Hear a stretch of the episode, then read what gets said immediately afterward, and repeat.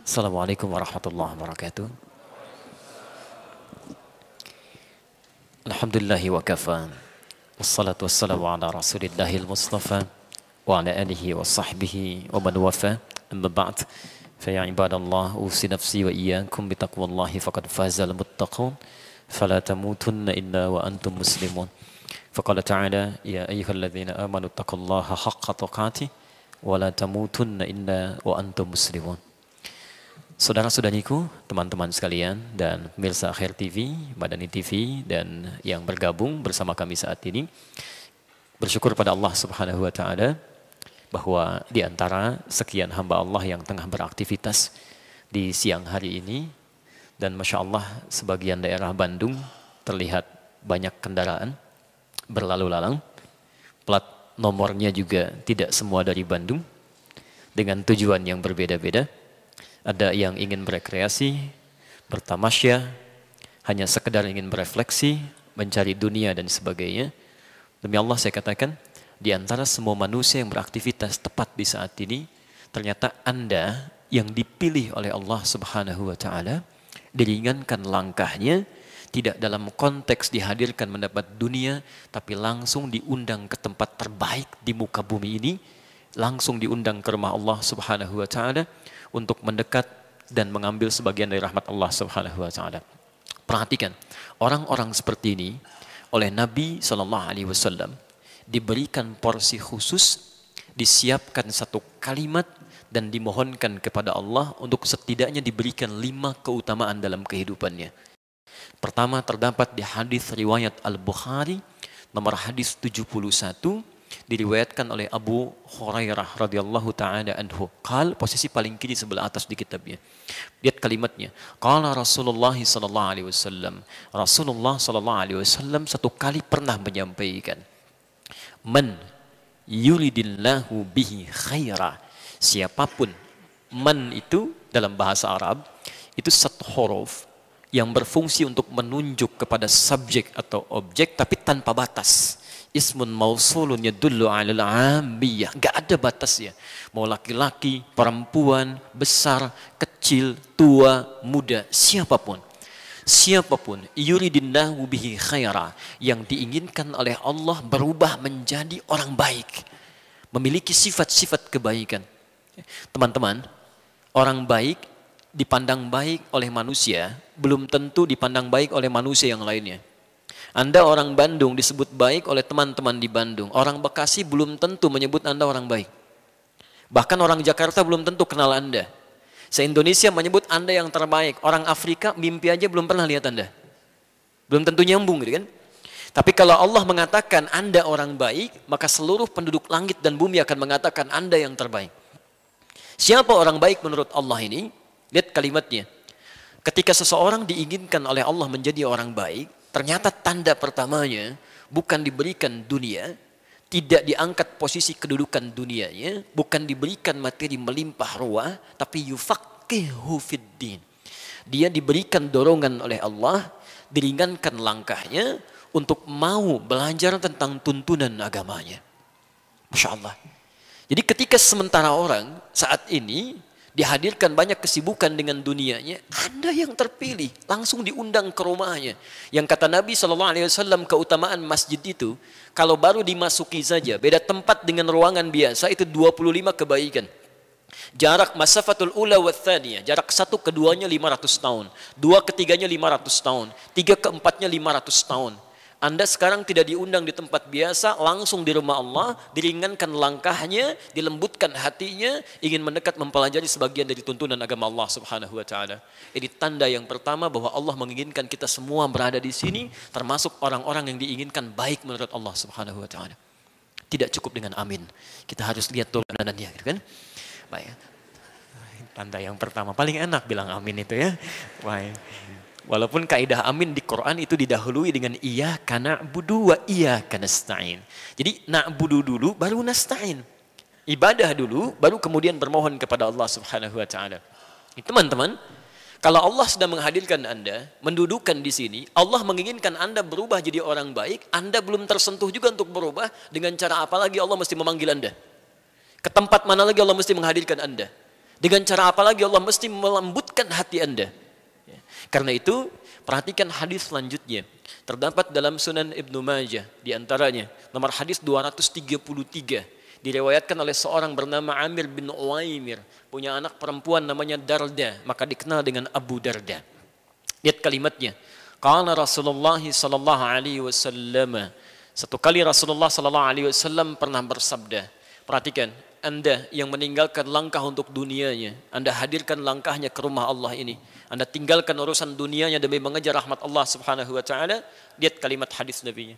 Man salaka tariqan yaltamisu fihi ilman sahhalallahu lahu tariqan ilal jannah man salaka tariqan lagi-lagi menggunakan man siapa pun laki-laki perempuan dewasa kecil besar muda tua semuanya salaka tariqan yang menyiapkan langkahnya menempuh perjalanan. Yaltamisu fihi ilman. Dia berniat tulus ikhlas karena Allah untuk belajar sebagian dari tuntunan agamanya.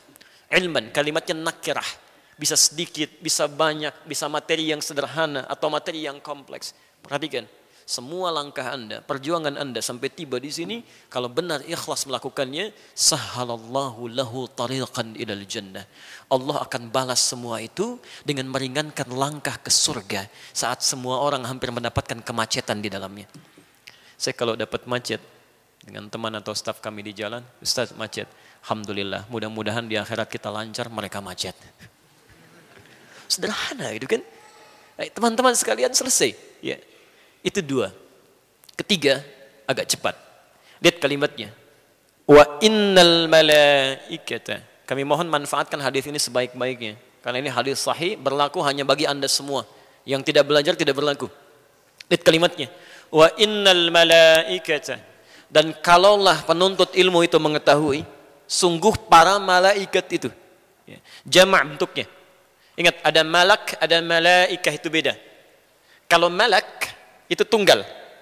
Quran surah ke-12 Yusuf ayat 31 posisi paling kanan sebelah atas ya in hadza illa malakun karim. Ya ada seorang nabi ya rasul ganteng luar biasa ya diangkat menjadi rasul oleh Allah sampai-sampai begitu lewat masya Allah gitu kan? Perempuan-perempuan yang cantiknya luar biasa melihat Yusuf sampai teriris tangannya. Ya wa qulna hasya lillahi in hadza illa ma hadza bashara malakun karim.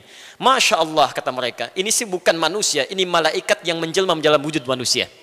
Yusuf disebut dengan malak bentuk tunggal. Ya. Ganteng-ganteng nabi, rasul. Ya. Orang sekarang ganteng-ganteng serigala gitu kan, agak beda. Baik. Tapi yang paling menarik, ini nabi, rasul, ganteng dan membangun hubungan dekat dengan Allah Subhanahu wa taala. Dia tidak berzina, dia menghindari pergaulan yang tidak baik, dia mendekat kepada Allah Subhanahu wa taala ganteng, nabi, rasul, dekat dengan Allah. Anda bukan nabi, bukan rasul. Gantengnya Anda tidak seganteng Nabi Yusuf. Anda lewat ibu-ibu belum tentu kepeleset gitu kan. Ya. Sedangkan Anda jauh dari Allah. Anda kurang apa lagi? Ya. Karena itu bertakwalah kepada Allah Subhanahu wa taala, tapi di sini innal malaika bentuknya jamaah. Dan sungguh para malaikat itu jamaah yang tidak disebutkan berapa jumlahnya dalam kaidah bahasa Arab ini menunjukkan jumlah banyak tanpa batas. Jadi Nabi menyampaikan kalau penuntut ilmu itu mengetahui banyak malaikat yang tidak diduga berapa jumlahnya la tadau ilmi. Mereka membentangkan sayapnya. Sejak orang-orang ini berangkat dari tempat dia tinggal hadir di majlis ilmu sampai pulang kembali memohonkan ridha kepada Allah Subhanahu wa taala untuk orang-orang itu. Dan ridhonya malaikat setidaknya memiliki dua makna. Satu al-istighfar, al-istighfar lahum, permohonan ampunan kepada Allah, permohonan ampunan kepada Allah bagi orang-orang yang belajar itu. Dan yang kedua, talabur rahmati minallahi subhanahu wa ta'ala. Memohonkan rahmat kepada Allah supaya setidaknya doa-doa orang yang belajar itu diaminkan dan dikabulkan oleh Allah subhanahu wa ta'ala. Mudah-mudahan maksud saya setiap kita yang hadir di rumah Allah ini mendapatkan bagian dari hadis Nabi SAW tadi Semoga siapa pun kita termasuk orang-orang baik menurut Allah Subhanahu wa taala dan semoga siapa yang hadir saat ini sampai kembali nanti seluruh perjuangannya, waktunya, tenaganya, fikirannya diganti oleh Allah Subhanahu wa taala dengan kebaikan-kebaikan yang tadi disampaikan. Baik. Kita mau bahas apa Ustaz? Alhamdulillah. Pernikahan. Alhamdulillah. Sudah pada menikah yang ada di sini? Baik, Masya Allah. Nabi, Rasul, dekat dengan Allah. Dia orang paling takwa di muka bumi. Masya Allah, salatnya luar biasa. Selain itu juga beliau pemimpin dalam urusan dunianya, pemimpin di rumah tangganya. Istrinya sembilan bersama beliau, terpisah dua dengan beliau, dua lagi kemudian berpisah dalam kehidupan beliau. Masya Allah, hidup nyaman dalam sepekan masih bisa mengaji dengan malaikat Jibril. 168 jam ada waktu untuk belajar. Antum bukan nabi, bukan rasul. Surga belum jelas sampai siang ini. Ya amalan masih berantakan, hisab masih menegangkan. Bukan pemimpin, bukan panglima. Istri satu, masih banyak yang jomblo gitu kan. Nah, belum punya waktu untuk mendekat kepada Allah Subhanahu wa taala. Antum maunya apa sebenarnya ya? Baik. Baik, kita mulai saja bahasan kita ya. Nanti kita coba. Saya lebih senang tidak membuat teori, tapi lebih senang menuangkan isi Al-Quran dan Sunnah Rasulullah SAW baru dari situ dalam bentuk penjelasan ulama-ulama kita dan keterangan-keterangan yang bisa kita amalkan. Jadi mohon izin kalau nanti kita mengambil dari Quran, dari Quran, kemudian dari hadis, baru kita kembangkan dalam bentuk diskusi kita dalam kesempatan siang hari ini. Karena itu pesan Qurannya. Sejak manusia pertama diturunkan. Siapa manusia pertama? Tahu dari mana?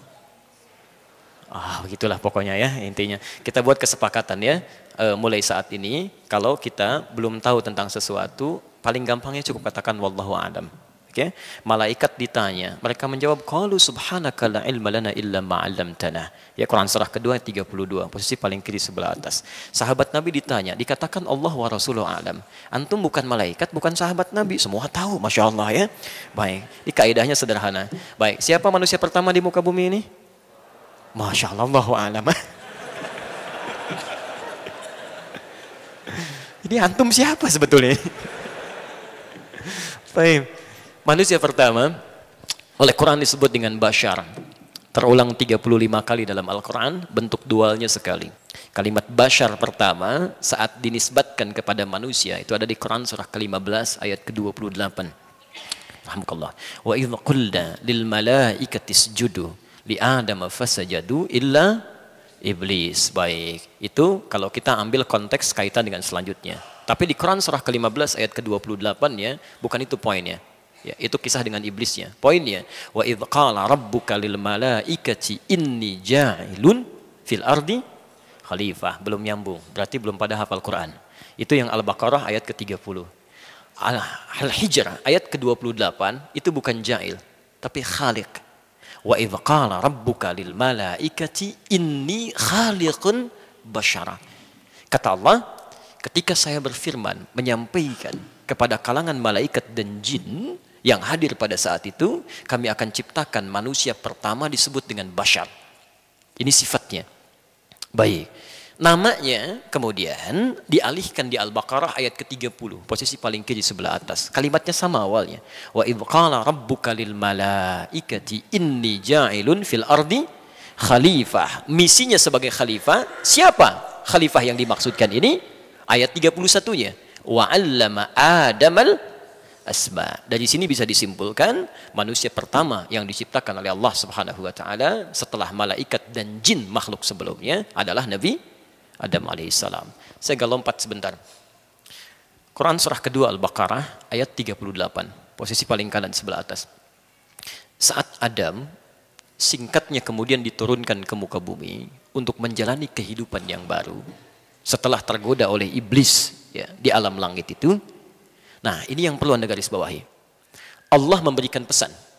Setiap Anda jalani kehidupan di muka bumi, kami akan berikan petunjuk kata Allah ikuti petunjuk ini, kami jamin hidup Anda akan selalu tenang dan tidak akan pernah larut dalam kesedihan. Lihat kalimatnya. Qulnah bitu minha jami'an. Mulai sekarang kami firmankan turun semuanya ke muka bumi. Fa imma ya'tiyannakum minni huda. Saat Anda beraktivitas di muka bumi, kami akan sertakan petunjuk kami. Disebut dengan huda. Faman tabi'a hudaya dan siapa yang mengikuti petunjuk kehidupan dari kami ini, fala khaufun 'alaihim walahum yahzanun. Kami jamin selama hidupnya dia tidak akan pernah merasa gelisah, please, tidak akan pernah larut dalam kesedihan. Jadi kalau anda ikuti petunjuk kehidupan ini, demi Allah, Allah langsung sampaikan, nggak ada orang yang akan galau dan tidak akan ada yang sedih dalam hidupnya. Akan enak saja. Petunjuk kehidupan. Bahkan ada orang-orang yang saking lekatnya dengan petunjuk Allah ini, ya, Quran surah kedua Al-Baqarah ayat kelima, ulaika ala hudamir rabbihim. Teman-teman perhatikan. Ini apa? Oh, jangan katakan Allah alam ya. ini botol haramain isinya air. Baik. Sekarang perhatikan, botol ini ada di atas apa? Meja. Ada jarak tidak? Ada. Kalau ada benda di atas, kemudian ada jarak di bawahnya, dengan benda bawahnya, itu disebut fauqa namanya. Fauqa, ada jarak ya. Tapi kalau menempel seperti ini, tidak ada jaraknya, maka disebut dengan ala namanya. Ala. Perhatikan, ada orang-orang yang selalu lekat nempel dengan petunjuk Allah Subhanahu wa taala. Ulaika bukan fauqa, ala hudan. Jadi dia bangun tidur ingat petunjuk Allah. Dia mau melihat, dia gunakan petunjuk Allah dengan penglihatannya. Dia mau duduk, ingat dengan Allah. Dia mau makan, ingat dengan Allah orang-orang yang selalu lekat dengan petunjuk Allah itu dijamin. Lihat ujung ayatnya. Wa ulaika humul muflihun. Kami pastikan orang-orang itu pasti bahagia dalam kehidupannya. Di ada orang-orang yang di rumah tangganya ingat dengan Allah. Pekerjaannya ingat dengan Allah. Bahkan dari berdirinya, duduknya sampai tidurnya tidak ada yang diingat kecuali Allah Subhanahu wa taala. Berita baik ya. Sejak Nabi Adam diturunkan, diberikan petunjuk. Disebut apa tadi petunjuknya?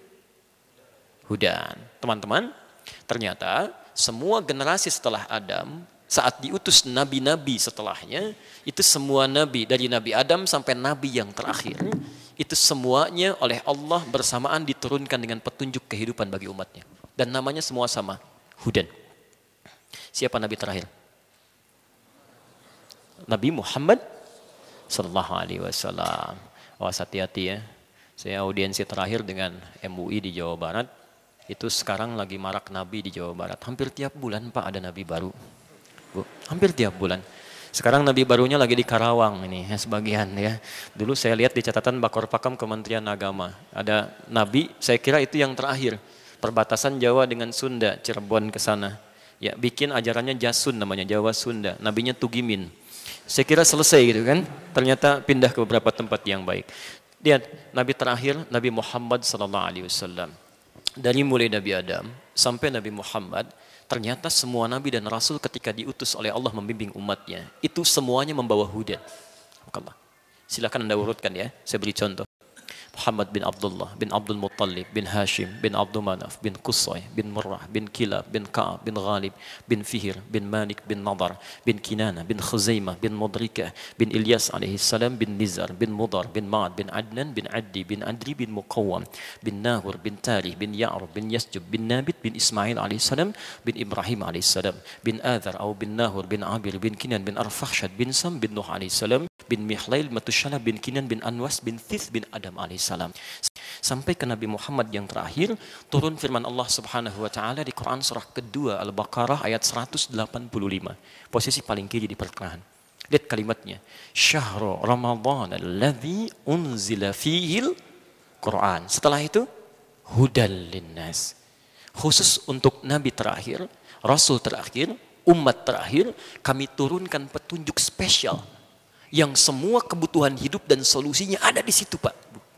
Di teman-teman, semua aktivitas kehidupan kita dari sebelum lahir sampai wafat, petunjuknya ada di situ semua. Disebut Al-Quran. Ya. Kata Allah bukan hanya untuk orang Islam, tapi linnas, kalimat annas disebutkan 241 kali dalam Al-Quran. Di jangankan orang Islam, non Muslim pun kalau mengambil petunjuk dari Quran itu bisa dapat manfaat, apalagi orang Islam. Ya. Makanya orang Islam itu dipaksa oleh Allah minimal dalam sehari mesti baca Quran, mesti itu. Makanya kalimat pertama ketika dibuka Al-Quran, di surah Al-Baqarah itu menyebutkan kata hudan. Dhalikal kitabu la raiba fi. Hudan? Siapa al-muttaqin ini? Ayat ketiganya. Alladzina yu'minuna bil ghaib wa yuqimuna salah. Yaitu bagi orang yang telah merasa beriman kepada Allah, lalu dia aplikasikan imannya dengan menunaikan amal saleh. Amal saleh pertama salat. Bukankah saat salat Anda baca Quran?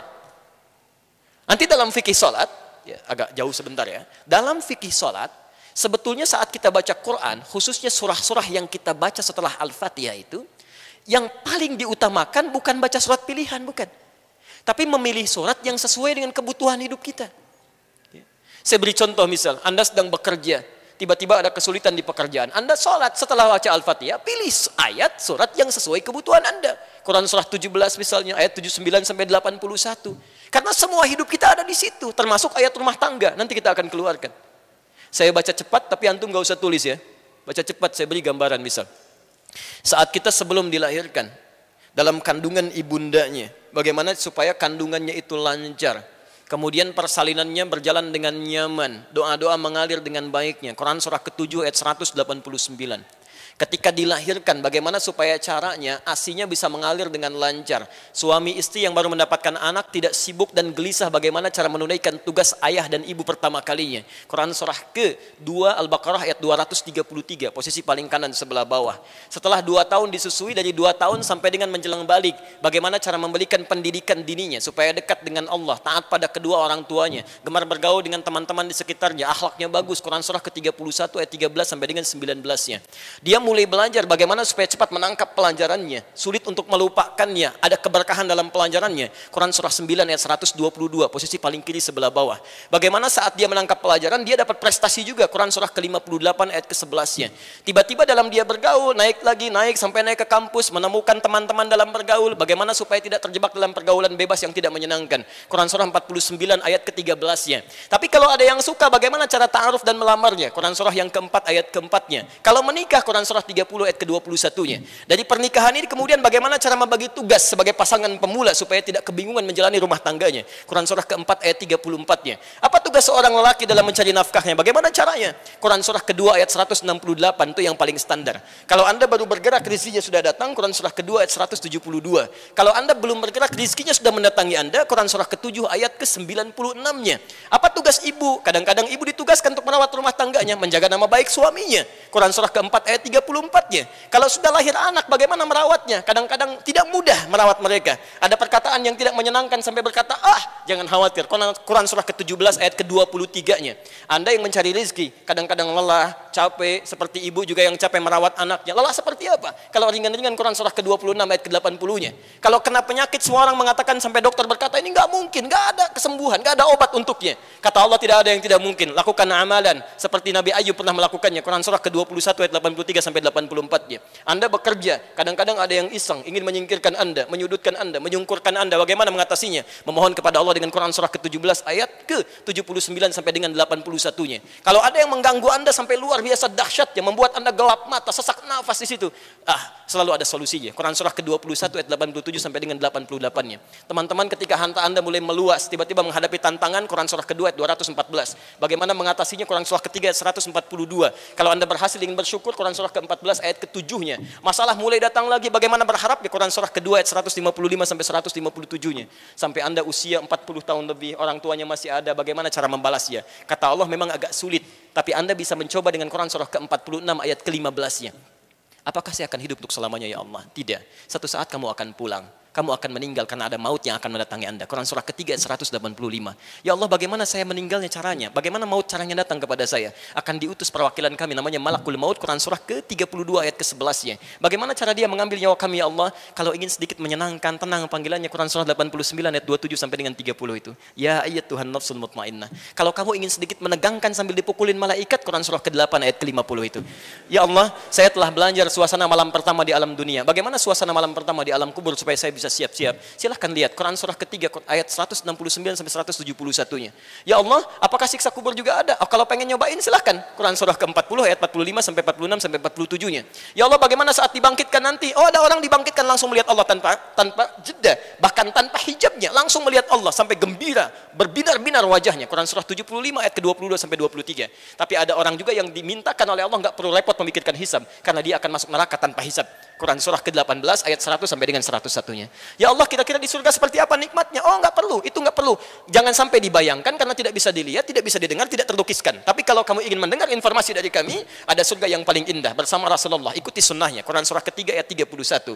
Tingkat surga kedua yang semuanya diberikan oleh Allah di taman surga. Quran surah ke-51 ayat 15 sampai ayat 23-nya. Ada surga yang tingkat ketiga luasnya seluas langit dan bumi. Anda mau aktivitas jungkir balik silahkan, gak akan sampai ke ujungnya. Quran surah ketiga ayat 133 sampai 134. Bahkan ada Quran ada surga kelas ekonomi yang saking indahnya, saking indahnya nggak pernah dilihat oleh mata, terdengar oleh telinga, bahkan tidak terbayangkan dalam benak kita dan keindahannya tak terlukiskan. Surah Quran surah kedua ayat ke-25 itu semuanya ada. Semuanya ada. Yang tidak ada, teman-teman sekalian, kita jarang baca isinya. Jadi setiap sholat dari subuh sampai isya yang dibaca itu lagi, itu lagi. Anas lagi, Anas lagi. Dan dikabulkan oleh Allah. Pantas mimpinya ketemu jin terus gitu kan. Masya Allah. Minal jinnati wanas. Ah, jadi dari sini, kalau petunjuk itu kita keluarkan, itu mudah Pak, Bu. Hidup tuh enak gitu. Makanya ayatnya diakhiri oleh Allah, yuridullahu bikumul yusra. Allah menginginkan hidup Anda itu mudah. Wala yuridu bikumul usra. Kami nggak ingin hidup Anda susah. Jadi kalau ada orang yang susah hidup, ya di rumah susah, di kantor susah, yang salah bukan Allah. Yang salah manusia nggak baca petunjuknya. Karena itulah kemudian dalam konteks materi kita, kita insya Allah akan coba keluarkan panduan-panduan dari Al-Quran. Seperti apa petunjuk nabinya, yang dengan itu mudah-mudahan materi ini bisa memudahkan kehidupan setidaknya dari rumah tangga kita sesuai tema yang kita bahas. Kita baru mau mulai ini ya, yang tadi mau kedimah, baik. Uh, maaf, sampai jam berapa? Oh, setengah dua lebih lima belas, baik ya. Jam tiga, eh, silahkan aja ya, nanti jam dua saya pamit ya. Baik, baik kita mulai petunjuknya yang kami terima bagaimana tuntunan Al-Quran dan Sunnah ya, tentang bimbingan pasca pernikahan. Bismillahirrahmanirrahim. Kita mulai dengan Quran surah ke-30 ayat 21. Teman-teman sekalian, bagi seseorang yang sudah menyiapkan diri untuk membangun bahtera kehidupan yang baru dengan jalinan akad pernikahan, maka pesan pertama yang Al-Quran sering tanamkan, bahkan menjadi fitrah bagi calon pasangan untuk mencantumkannya bahkan dalam surat undangan. Seringkali dikutip Quran surah ke-30 ayat 21. Yang paling aneh begini, biasanya orang yang mengundang itu akan lebih tahu isi undangan dibandingkan yang diundang. Kami dapat undangan dari teman-teman Alfitia. Tentunya teman-teman Alfitia lebih tahu isi program undangan itu dibandingkan saya yang diundang. Ada keanehan nih. Ada orang-orang mengundang dalam proses pernikahan, menuliskan ayat Quran, mencantumkan di surat undangan, yang ngundang nggak pernah baca ayat yang dicantumkan. Sehingga ini yang menjadikan mis pertama kali ketika akad diucapkan, roh ayatnya tidak sampai pada dirinya. Seharusnya sebelum akad itu dilakukan, kalimat ini mesti tertanam dalam jiwanya dulu. Supaya visi rumah tangganya ketika akad mulai dilakukan sudah tertanam jiwa Quran di dalamnya. Maka perhatikan bagaimana Allah mengingatkan seorang pasutri itu, pasangan suami istri ya, yang telah menjalani akad, bagaimana bakal Quran mesti dibawa. Wa min ayatihi. Satu. Saya ulang. Wa min ayatihi. Bisa dibantu teman-teman? Ada yang bawa mushaf tidak? Ada yang bawa mushaf? Baik, izin coba dibaca terjemahannya. Ya? Ayat 21. Wa min ayatihi. Diterjemahkan apa di situ? Dan di antara tanda-tanda kebesarannya. Baik, fokus sekarang ya. Dalam bahasa Arab, tanda itu setidaknya memiliki dua istilah. Paling minimal. Satu, namanya alam sering diberikan kata sifat dengan tak marbutah, alamah. Diserap ke dalam bahasa Indonesia menjadi alamat.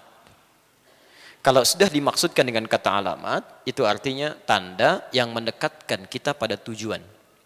Di mana alamat gedung sate dengan mengetahui alamatnya, semakin dekat Anda ke tujuan. Jelas di sini? Baik. Sekarang, kalimat kedua disebut dengan ayat. Jamaknya ayat. Saya ulang. Kalimat kedua disebut dengan ayah. Ya. Hamzah, wasal, a, ya, kemudian tak marbutah. Jamaknya disebut dengan ayat. Anda baca di kamus mana pun, kalau benar ya, tataran bahasanya, ayat itu tidak pernah disebutkan dalam bahasa Arab kecuali tanda yang mendekatkan seorang hamba dengan Allah Subhanahu wa taala. Saya ulang, tidak disebutkan kata ayat dalam bahasa Arab kecuali satu tanda yang mendekatkan makhluk kepada Khalik. Jadi kalau disebutkan ayat berarti dengan tanda itu kita menjadi lebih dekat dengan Allah Subhanahu wa taala. Karena itu isi Quran disebut dengan ayat. Al-Baqarah berapa ayat? Ali Imran berapa ayat? An-Nisa berapa ayat? Kenapa isi Quran disebut dengan ayat? Karena setiap Anda baca Quran, keadaan Anda menjadi lebih dekat dengan Allah Subhanahu wa taala. Jadi salah kalau ada orang Islam baca Quran kemudian dirinya tidak lebih dekat dengan Allah, ada yang keliru dalam bacaannya. Ya karena Allah sendiri sudah mengatakan di Quran surah ke-8 itu kan, dimulai dari ayat yang keduanya sampai ketiganya. Innamal mu'minuna alladzina idza dzukirallahu wajilat qulubuhum wa idza tuliyat alaihim ayati zadatuhum imana. Ya. Orang beriman itu kalau disebutkan nama Allah saja ada getaran di jiwanya. Apalagi kalau dibacakan ayat-ayatnya bertambah keimanannya. Jadi kalau ada di antara kita baca Quran, kemudian tidak menjadikan hubungan dirinya dengan Allah menjadi lebih dekat, ada yang keliru dengan cara bacanya. Nah, sekarang ayat rumah tangga ketika telah terjalin ikatan akad itu oleh Quran dibuka dengan kalimat ayat dan bentuknya dijamakkan. Wa min ayati. Seakan-akan melukiskan pesan bahwa maaf, pernikahan itu tidak diperkenankan oleh Allah Subhanahu wa taala kecuali salah satunya menjadi wasilah untuk dua insan ini untuk menjadi semakin lebih dekat dengan Allah Subhanahu wa taala. Jadi kalau saat ini ada orang sudah berumah tangga, maaf, belasan tahun, puluhan tahun, tidak menjadi lebih dekat dengan Allah Subhanahu wa taala, ada yang salah dalam rumah tangganya. Ada yang keliru. Kalau sebelum menikah rajin ke masjid, setelah menikah jadi putus ke masjid, ada yang keliru dalam rumah tangganya. Sebelum menikah berhijab, setelah menikah tiba-tiba lepas hijabnya, ada yang salah dalam rumah tangganya. Karena mustahil disatukan dua orang ini oleh Allah kecuali hanya untuk membangun kedekatan dirinya dengan Allah Subhanahu wa taala. Kalau sudah dekat dengan Allah, yang lain-lainnya mengikuti. Ya, hati-hati nanti kita turunkan tuh ya. Nanti kita turunkan setelah sampai bahasan pembagian tugas suami istri. Jadi prinsip pertamanya, Ketika Anda sudah mengucapkan saya terima nikahnya, ketika perempuan sudah menerima pinangannya, itu keduanya mesti menyusun rencana. Bagaimana kegiatan masa depan rumah tangganya menjadikan semua aktivitas yang lebih dekat dengan Allah Subhanahu wa taala. Ya. Saya beri contoh. Ayat turunannya. Quran surah keempat, ayat 34. Posisi paling kiri sebelah atas di mushaf. Agak pelan-pelan. Sudah? Baik, sekarang perhatikan. Setelah keduanya mengikrarkan diri, mencoba membangun kegiatan supaya lebih mendekatkan diri dengan Allah Subhanahu wa taala, fungsi seorang pria sebelum menikah dengan setelah menikah diubah statusnya oleh Allah. Saya ulang, diubah statusnya oleh Allah Subhanahu wa taala. Ya.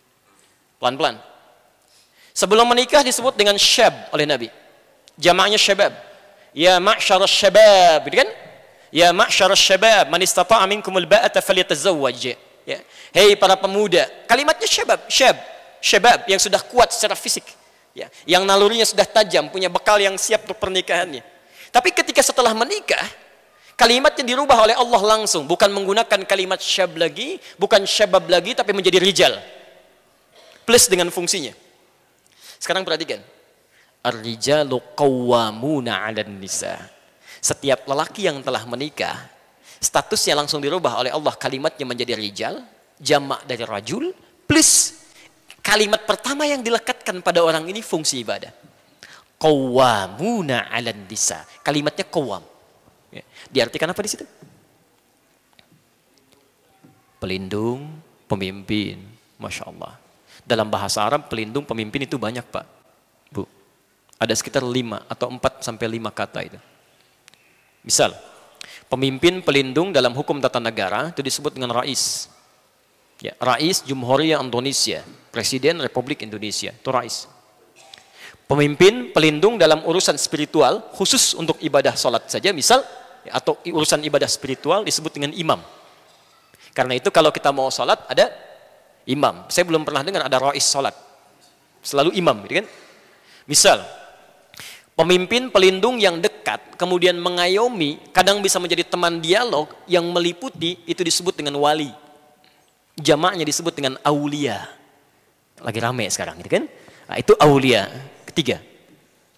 Tapi kalau Anda ingin menghadirkan pemimpin, pelindung pengayom dalam konteks yang lebih terbatas tapi mengandung nilai-nilai ibadah di dalamnya, maka kalimatnya dirubah menjadi qaim jamaknya qawwam. Seakan-akan ingin mengatakan setiap pria yang sudah menikah itu, lihat kalimatnya, berubah menjadi qawwam seakan-akan Allah ingin berkata, dia punya tugas melindungi, memimpin, menyayangi istrinya dalam saat yang bersamaan semua itu mesti menjadi ibadah di hadapan Allah Subhanahu wa taala. Qawwam jadi ketika Anda mengatakan siap menerima, ya, siap, ya Allah saya terima nikahnya, seketika fungsi kalimat ini berlaku bagi kita, para pria. Ibu tenang bu ya, kita bagi yang suami-suami dulu ya, para pria dulu. Langsung berlaku kalimat kowam di sini. Dan pemimpin pertama bukan pemimpin dalam urusan rumah tangganya, pemimpin dalam urusan ibadahnya. Status antum yang tadinya biasa jadi makmum, seketika berubah jadi imam. Silahkan cek. Antum biasanya ke masjid jadi makmum misal. Sekarang, saking inginnya Allah meningkatkan statusnya dari sholat biasa menjadi tingkat lebih tinggi, Masya Allah. Tidak ada urusan lagi sekarang dan tidak ada alasan untuk meninggalkan sholat berjamaah. Anda tidak bisa bermakmum berjamaah ke masjid, pulang ke rumah biasa sendirian, sekarang dihadirkan makmum selama hidupnya. Banyak mana pahalanya sholat sendirian atau berjamaah? Bukankah dengan berumah tangga status pahalanya ditingkatkan menjadi lebih banyak di hadapan Allah Subhanahu wa taala? Status antum yang laki-laki jadi imam atau makmum? keterlaluan kalau jadi makmum juga. Eh, imamnya perempuan. Tidak, pasti imam. Pasti imam. Ya. Makanya lihat, orang-orang yang telah menikah, hubungan dengan Allahnya pasti menjadi lebih meningkat. Nggak akan turun. Ya. Jadi mustahil ada seorang pria, lisannya ringan mengucapkan saya terima nikahnya, tapi begitu misalnya, maaf, setelah kalimat itu diucapkan, dia tidak siap menjadi imam dalam urusan spiritualnya. Makanya hal yang disiapkan pertama kali, bagi seorang yang ingin berakad, itu punya kesiapan membimbing urusan spiritualnya. Di antaranya paling mudah jadi imam sholat. Turunan kata kawam itu qaim. Turunannya lagi dari kata aqama, yuqimu. Semua kalimat sholat di Quran umumnya dalam bentuk ibadah diawali dengan kata iqamah. Kalimat sholat pertama Al-Baqarah ayat 3. Alladzina yuqimun. Alladzina yu'minuna bil ghaib wa yuqimunas salah. Al-Baqarah 43. Wa aqimus salah. Al-Ankabut ayat 45. Wa aqimis salah. Selalu aqim, aqim, aqim, iqamah. Ya. Dan imam rumah tangga Dimulai dengan kata kawam, turunan dari situ. Jadi seharusnya kalau sudah berumah tangga, Anda bisa menjadi imam, sholatnya lebih baik lagi. Disalah kalau kemudian ada orang berumah tangga untuk urusan sholat saja dia nggak bisa pimpin. Bagaimana bisa memimpin masalah yang lebih besar lagi? Ya. Uh, ini pernah nyata ya. Kejadian saat kami awal ke Indonesia, diundang ke Ciamis, pulang mampir ke Garut. Ada pertanyaan, Ustadz, ada kasus ini. Ini nyata, saya tidak ngarang ya. Ini nyata Ustadz, ada seorang sudah menikah, kemudian ibu mertua minta diimami dari Ba'da Maghrib itu. Begitu ngimami menantunya, ya plus dengan istri dan ibu mertuanya, dia bacakan rakaat pertama kul huwallahu ahad al-ikhlas. Baik. Rakaat kedua kul huwallah juga. Baik. Maghrib selesai datang Isya, imami lagi. Ternyata kul huwallah juga. Baik.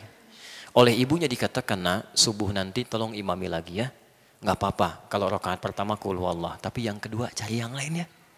Fikir ibunya ada waktu semalam untuk cari referensi surat yang lainnya. Begitu subuh ini nyata. Mengimami rokaat pertama kulhu Allah.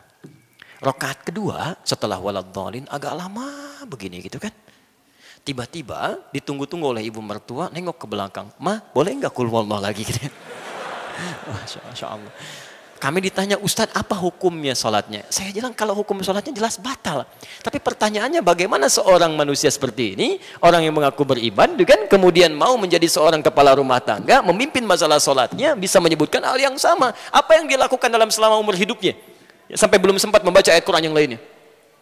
Jelas sampai sini ya? Di ini urusan yang pertama, karena itu teman-teman, eh, pesan Quran yang pertama, begitu kalimat rumah tangga sudah dibangun, bangun kedekatan dengan Allah Subhanahu wa taala, pertama kali khususnya urusan salat. Ini bagian pertama. Silahkan Anda cek hadis-hadis Nabi sallallahu alaihi wasallam. Ya, saya beri referensi Al-Bukhari misalnya. Dari nomor hadis 2008 sampai nomor hadis 2010 sampai 2012 ya posisi paling kanan sebelah bawah. Anda tidak akan temukan Nabi Shallallahu Alaihi Wasallam bahkan dalam sholat malam dia kecuali senantiasa mengingatkan keluarganya. Silahkan cek. Ya. Bahkan bukan cuma istrinya. Ya, menantunya Ali bin Abi Thalib diingatkan oleh beliau. Fatimah putrinya diingatkan oleh beliau. Jadi urusan sholat itu, ya, membangun hubungan dengan Allah itu yang nomor satu. Itu yang dibangun pertama kali. Ya. Kalau anda, maaf ya, Anda mengharapkan rizki, mengharapkan ketenangan, kelancaran dalam urusan kehidupan rumah tangga. Bukankah yang punya semua itu Allah? Kalau sadar yang punya Allah, kenapa Anda tidak bangun hubungan yang terbaik dulu pertama kali? Itu yang akan menghadirkan kebaikan-kebaikan dalam kehidupan kita.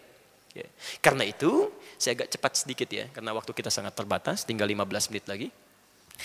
Orang-orang yang membangun hubungan baik dengan Allah di awal mula pernikahannya, maka saat dia menjalankan fungsi turunannya dalam kehidupan dunia, itu semuanya yang berlaku hukum Allah bukan hukum manusia lagi. Saya beri contoh. Apa tugas pertama kali seorang suami setelah dia menikah?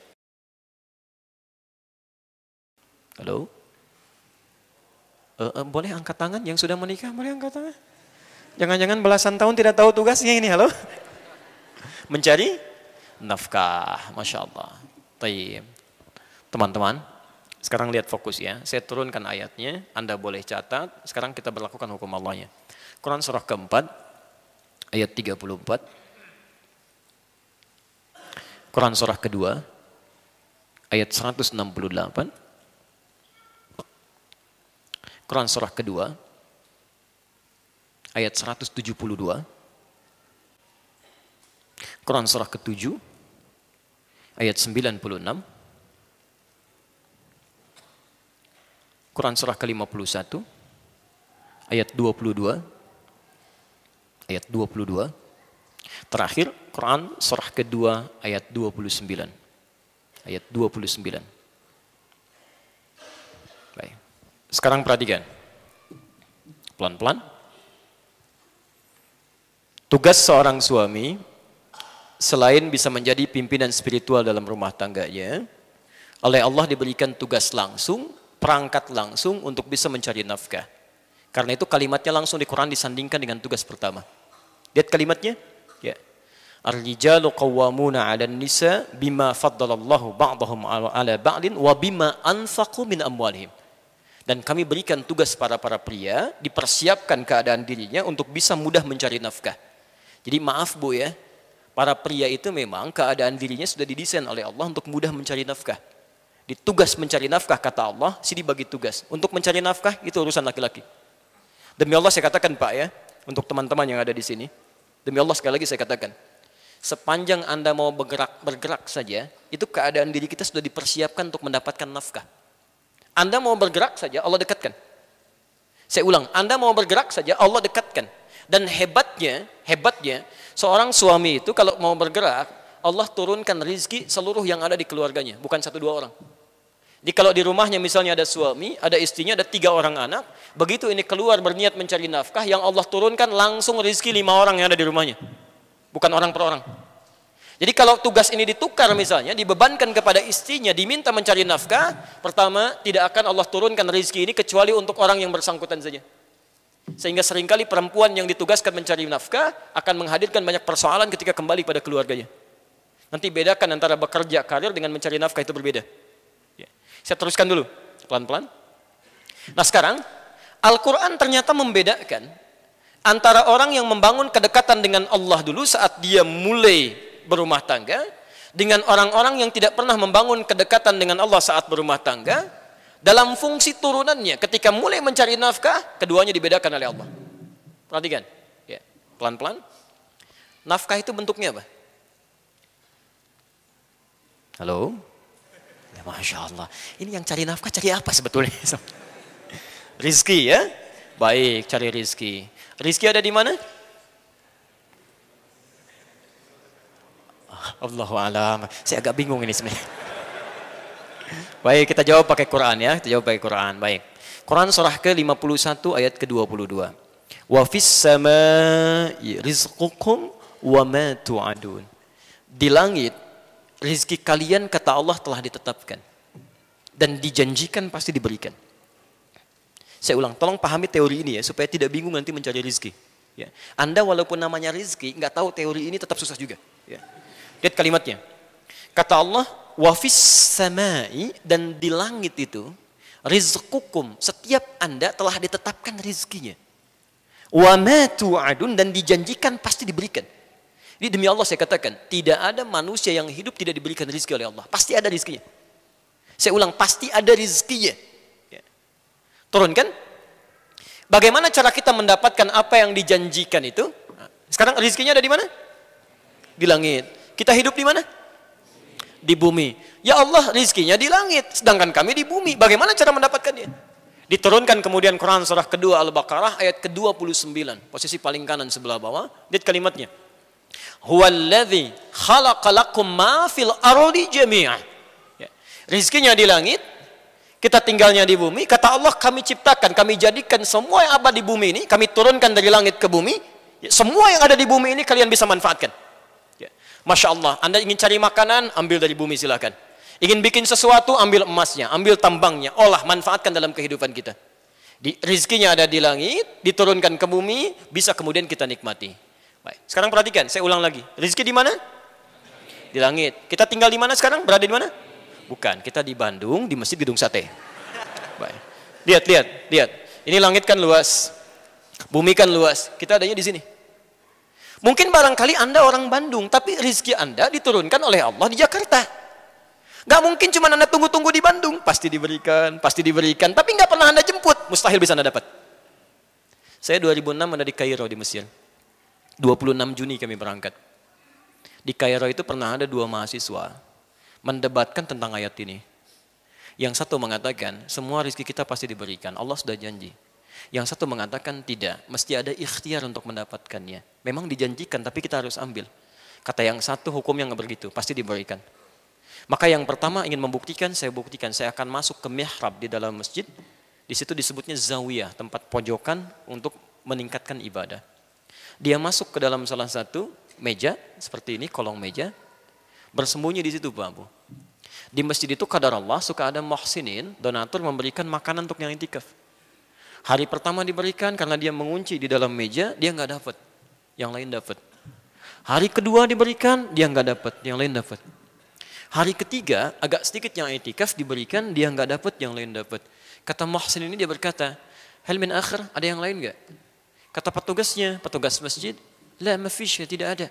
Tapi bantakil jami akhir. Saya pindah ke masjid yang lainnya. Karena yang sembunyi ini sudah tiga hari mulai lapar. Agak kesulitan mulai dia kasih kode. gitu ya. yeah. Di, di ruangan yang lain. Pengurus masjid kaget dengan suara. Begitu dengar dikejar ke situ, dilihat ternyata ada orang sudah kelaparan luar biasa, minta bantuan makanan. Seketika diambillah dua box dari makanan itu diberikan kepada orang tadi. Saat diberikan itulah teman yang tadi janjian langsung nyusul dia katakan, kan saya bilang dari awal, rizki itu mesti ada ikhtiar dicari walaupun dengan katanya. Ya. Kalau cuma anda tunggu saja nggak akan dapat gitu. Ya. Makanya teorinya ketika rizki anda, anda tinggal di Bandung, tapi rizki anda di Jakarta maka turunlah kemudian Quran surah kedua Al-Baqarah ayat 168. Posisi paling kanan sebelah bawah. Lihat, ini berlaku umum pertama ya. Ya ayyuhan nas. Hei manusia. Kalau manusia itu orang Islam saja atau umum? Umum. Teman-teman, jadi hukum ini berlaku tidak hanya bagi orang Islam tapi semua manusia. Ya ayyuhan nas, kulu mimma fil ardi halalan tayyibah silahkan Anda bekerja, beraktivitas, ya, cari untuk mendapatkan kebutuhan Anda, ya, setidaknya bagian makan. Ini kalau dalam bahasa Indonesia disebut sonek, eh, sinekdok pas prototo. Disebutkan sebagiannya, dimaksudkan keseluruhan umumnya. Ya, kan kalau Anda ditanya, mau ke mana Pak? Mau mencari sesuap nasi. Padahal nggak sesuap kan? Udah cari yang lainnya juga ya. Ini bahasa Arab yang kulu, silakan cari makan. Yang dicari mungkin untuk pakaian juga, untuk rumah juga. Tapi bahasanya kulu cari. Ya. Jadi rezeki itu tidak cukup didiamkan saja. Allah janjikan untuk diberikan, tapi perjanjian ini berkolaborasi dan equal, ya, bersamaan, bersanding dengan apa? Dengan ikhtiar. Jadi kalau rezeki ingin diberikan oleh Allah, Anda mesti bergerak. Bergerak aja, rezeki diberikan. Tahu cicak? Jangan katakan Allah alam cicak. Masya Allah. Cicak, tahu cicak? Baik. Bagaimana aktivitasnya? Merayap. Di mana? Dinding. Apa makanannya? Nyamuk bagaimana aktivitasnya? Masya Allah. Pertanyaan pertama, di mana sisi keadilan Allah? Memberikan makan bagi hewan yang tidak bisa terbang, makanannya bisa terbang. Kalau nyamuknya jenius jadi permainan bagi cicak, itu cicak. Coba silahkan cek itu. Tapi perhatikan bagaimana Allah mengatur sistem kehidupan di sini. Ya. Asal cicak mau bergerak saja, rizkinya didatangkan. Orang tua kita cuma membuat lirik yang sangat indah, memberikan pelajaran besar di sana. Lihat kalimatnya, cicak-cicak di diam-diam. Masya Allah, yang Allah minta pada cicak cuma merayap sekalipun diam-diam. Yang penting kamu merayap, mau cepat mau diam-diam. Yang penting kamu merayap. Ketika hewan ini mau merayap sekalipun diam-diam, selanjutnya apa? Datang seekor nyamuk. Bukan cicak yang mendatangi nyamuk, nyamuknya yang mendatangi cicak. Siapa yang mendatangkan nyamuk pada cicak? Allah. Kalau cicaknya tidak merayap, mustahil nyamuknya datang. Cuman diam-diam. Selanjutnya apa? Ah, silahkan tuh. Masya Allah. Ya. Jadi yang dituntut oleh Allah itu sederhana. Anda bergerak, Anda dapat. Cicak saja, hewan yang tidak dihisap hanya sebatas hewan, tidak punya akal, tidak punya sifat takwa. Rizkinya ada, apalagi Anda yang dihisap. Jadi kalau Anda bergerak itu pasti dapat. Coba lihat yang di jalan-jalan itu. Prit, rizkinya datang sendiri 2000, kan? Masya Allah. Masa Anda di, di tempat yang enak, pekerjaan nyaman, masih mengeluh juga dengan rizki, Anda maunya apa? Nah, tapi teman-teman, perhatikan. Ini hukum umum. Ya Allah, kami kan sholat. Nah, ini baru berlaku di sini. Kami sholat, kami puasa, kami berdoa. Apakah iman kami tidak bisa membedakan dengan yang belum beriman dari kadar rizki? Kata Allah mesti ada bedanya. Orang-orang yang membangun rumah tangganya dengan keimanan kepada Allah Subhanahu wa taala, hukum turunannya, pencarian rizki oleh suaminya pun dipindahkan kaidahnya dari yang di bawah dinaikkan ke atas. Pindah ke Al-Baqarah ayat 172, posisi paling kiri sebelah atas. Lihat kalimatnya. Ya ayyuhalladzina amanu Kulu min tayyibati ma razaqnakum. Masya Allah. Ada ayatnya? Ya ayyuhalladzina amanu. Hei orang-orang yang telah menyatakan iman dalam dirinya. Kulu min tayyibati ma razaqnakum. Teman-teman sekarang perhatikan bandingkan dengan ayat sebelumnya. Yang tadi kulu mimma fil ardi halalan tayyiban. Dia masih berusaha dulu mencari dengan halal mendapatkan yang terbaik. Ya. Uh, izin, semua manusia punya ketentuan di sini kata Allah mesti mencari dengan cara yang legal, halal. Jadi masalah halal ini tidak ada hubungannya dengan iman juga. Tidak hanya iman maksudnya. Ya, semua yang tidak beriman pun mesti mendapatkan dengan cara yang legal. Halal di sini maksudnya legal, sesuai hukum yang berlaku dalam konteks yang umum. Jadi kalaupun ada orang mencuri misalnya, polisi nggak akan bertanya, kamu orang beriman atau tidak. Ditangkap juga, semua sama. Gitu ya. Nah, tapi kalau anda sudah mendapatkan bagiannya, dapatkan yang terbaik dari situ untuk dikonsumsi. Ya. Toyib itu dalam bahasa Arab itu yang menyehatkan secara fisik. Ya, bukan yang semau anda inginkan anda makan, bukan. Ya, jadi kalau anda bertanya kaifah haluk pada orang Arab, dijawab Alhamdulillah anak toyib, maksudnya badannya sehat. Jadi kalau anda ingin membeli makanan tertentu, berapapun nilainya, pastikan bukan cuma nafsu kata Quran, tapi membuat diri anda sehat. Ya. Walaupun kesehatan fisik itu tidak harus selalu berkolaborasi dengan sehatnya pikiran dan sifat-sifat yang baik. Karena itu dibedakan. Ya. Kan ada orang namanya toyib, dua kali puasa, dua kali lebaran nggak pulang-pulang. Ya. Itu cuma orang Indonesia. Nah, ketika seseorang membangun hukumnya dengan Allah, yang berlaku bukan yang tadi. Lihat kalimatnya. Kulu min tayyibati. Teman-teman, kalimat halalnya pertama dibuang di sini. Silakan Anda cek. Ketika Allah menyentuh orang beriman untuk mencari rezeki, kalimat halalnya dibuang. Kulu min tayyibati, halalnya dibuang. Kenapa kalimat halal di sini dibuang? Karena orang-orang kata para ulama, orang-orang yang sudah tersambung imannya kepada Allah Subhanahu wa taala, iman itu akan selalu membimbing dia untuk mengarahkan pada yang halal. Jadi mustahil ada orang beriman, dia bisa mencari sesuatu yang keluar dari aturan Allah, mencari yang haram. Itu aturan pertama.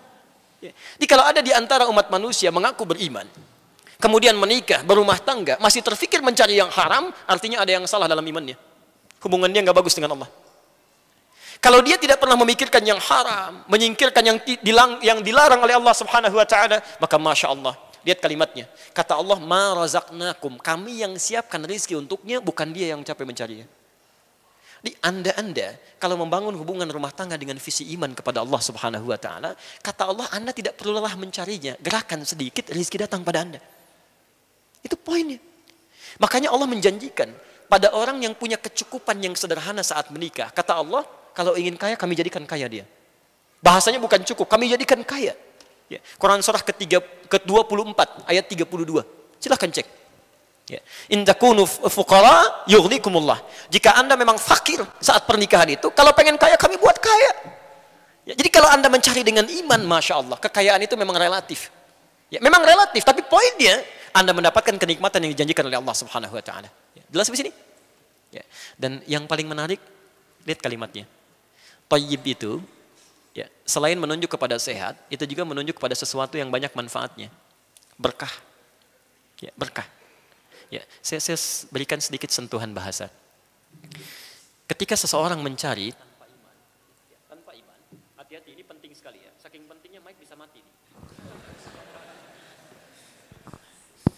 Bismillah.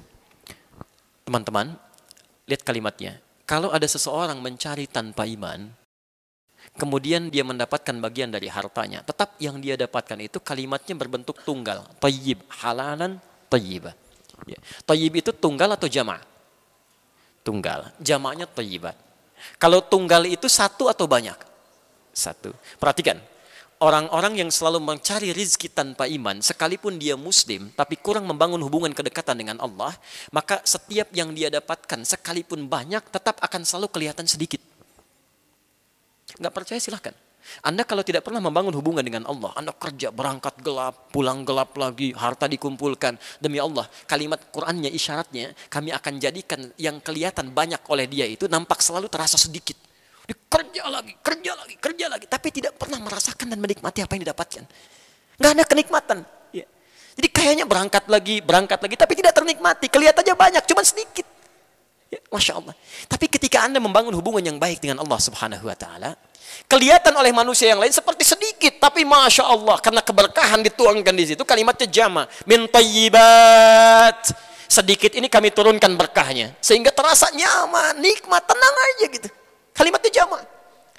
Memang cuma dapat 500 ribu per bulan, tapi setiap akan cari makan, tiba-tiba temannya datang, biar saya yang belikannya. Masya Allah. Mau beli buah dari kampung ada kiriman, nih pak buahnya. Sudah sudah jadi, gitu kan? Sudah panen. Saya punya teman dulu, dari Bukit Tinggi. Berangkat dengan kami ke Tripoli, Libya. Bekalnya cuma 50 dolar. Selama lima tahun di Libya, kembali lagi, uang itu utuh pak. Bu. Utuh dibawa pulang 50 dolar. Tidak, tidak, tidak habis. 50 US. Dan niatnya luar biasa gitu. Ya.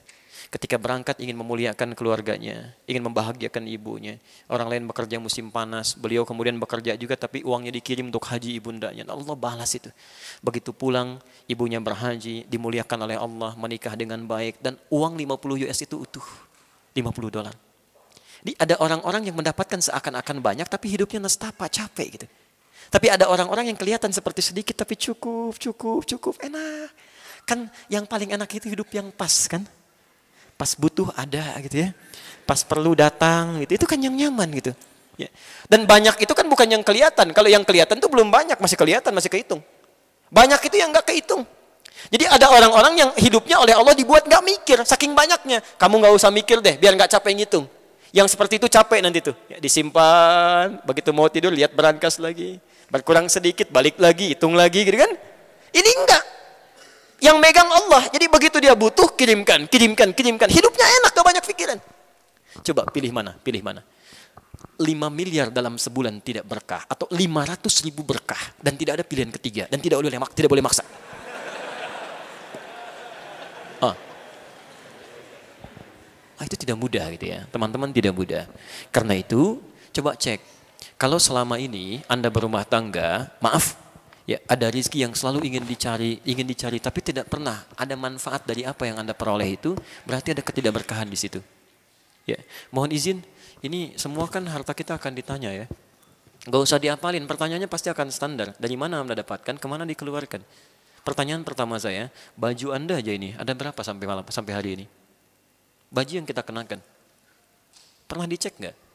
Berapa banyak yang pernah baju ya, baju Anda kenakan yang Allah titipkan kepada Anda, berapa yang digunakan dalam hal manfaat untuk Allah Subhanahu wa taala?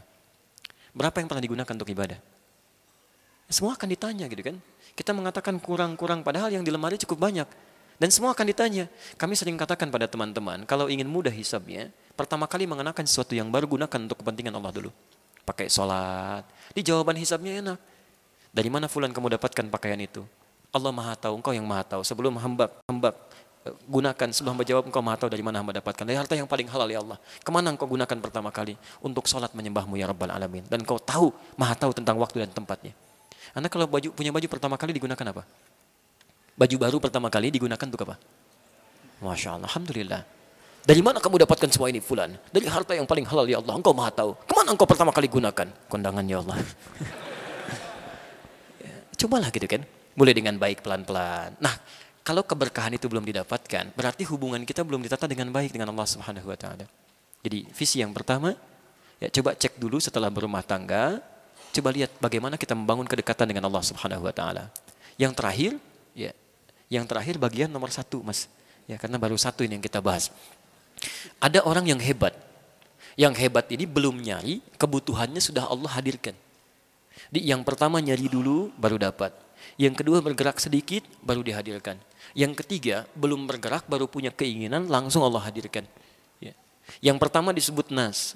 Yang kedua disebut amanu. Yang ketiga langsung di Quran surah ke-7 ayat 96. Tadi rizki ada di mana? Langit. Kita tinggal di mana? Di bumi. Sekarang perhatikan, ada orang yang oleh Allah langsung dibuka pintu rizkinya di langit dan di bumi. Kalau pintu langit dan bumi dibuka semuanya, ini dibuka langitnya, buminya dibuka. Dia tanpa bergerak pun, kalau cuma ingin dia dapatkan itu. Siapa orang ini? Walau anna ahlal qura amanu wattaqau lafatahna alaihim barakatim minas sama'i wal ard. Kalaulah satu penduduk negeri, Anda sebandung semuanya dengan izin Allah, beriman kepada Allah, plus tingkatkan takwa. Takwa disebutkan 115 kali dalam Al-Quran. Turunannya salah satunya bentuknya ibadah. Puasa disebut dengan takwa. La'allakum tattaqun. Al-Baqarah 183. Haji bakalnya takwa. Al-Baqarah 197. Wa tazawwadu fa inna khairaz zadit taqwa. Salat bagian dari takwa. Baca Quran bagian dari takwa. Tahajud bagian dari takwa. Infak bagian dari takwa. Kalau Anda bangun rumah tangga dengan peningkatan takwa kepada Allah, demi Allah saya katakan, kata Allah, la fatahna alaihim barakati minas sama'i wal ard. Kami akan buka semua pintu-pintu keberkahan di langit dan di bumi dan tidak ada perjalanan kehidupan rumah tangga itu kecuali nikmat aja. Di mana ada kegelisahan juga enak, Pak. Ya, nanti saat masuk ke fase-fase persoalan rumah tangga, itu keindahannya yang besar jadi kecil, yang kecil tidak akan membesar. Ya, saya tutup dulu sebentar, mohon izin lewat sedikit ya. Bapak Ibu sekalian, siapa perempuan pertama yang dinikahi oleh Rasulullah SAW? Sayyidah Khadijah. Ya. Perhatikan bagaimana Rasulullah membangun hubungan keakraban dengan Sayyidah Khadijah saat menikah. Yang dibangun konsep tadi. Kedekatan dengan Allah subhanahu wa ta'ala. Ya. Saya tidak ingin bicara masalah materi karena memang Sayyidah Khadijah itu paling kaya di zamannya. Perempuan terkaya pada saat itu.